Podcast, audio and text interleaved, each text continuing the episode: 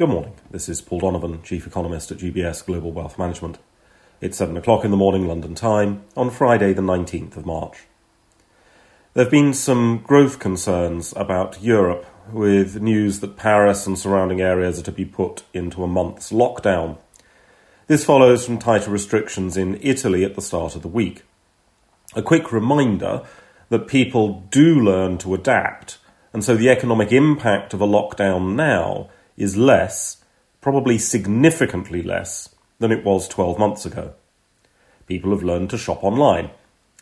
Nonetheless, the increase in restrictions will lower economic activity, assuming that the restrictions are observed, and potentially push out the timing of the European economic bounce back.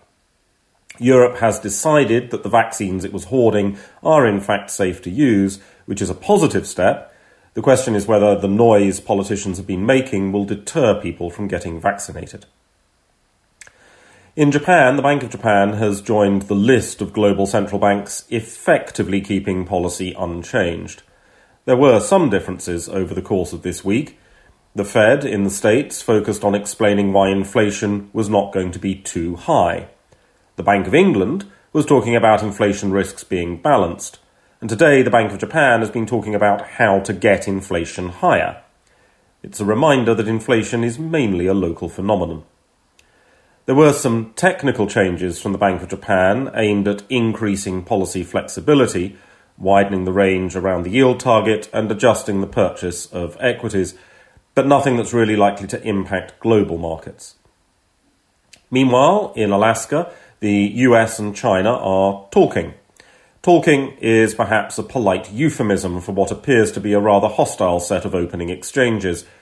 This is unlikely to produce policies that worry financial markets specifically, but it's a reminder that the change in the US administration signals a change in the style and focus, but not a change in the overall nature of Sino US relations.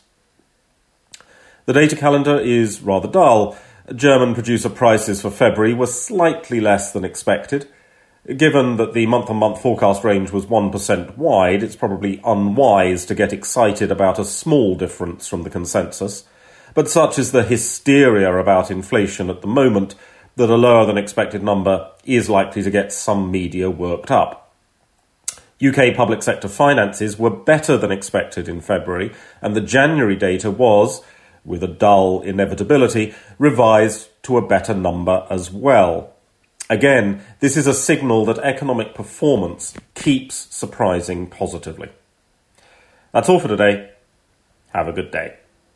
UBS Chief Investment Office's investment views are prepared and published by the global wealth management business of UBS AG or its affiliate, UBS. This material has no regard to the specific investment objectives, financial situation, or particular needs of any specific recipient and is published for informational purposes only. As a firm providing wealth management services to clients globally, UBS AG and its subsidiaries offer both investment advisory services and brokerage services. Investment advisory services and brokerage services are separate and distinct, differ in material ways, and are governed by different laws and separate arrangements. In the USA, UBS Financial Services Inc. is a subsidiary of UBS AG and a member of FINRA SIPC. For information, please visit our website at ubs.com forward slash working with us. For a full legal disclaimer applicable to the independent investment investment views produced by UBS, please visit our website at ubs.com forward slash CIO dash disclaimer.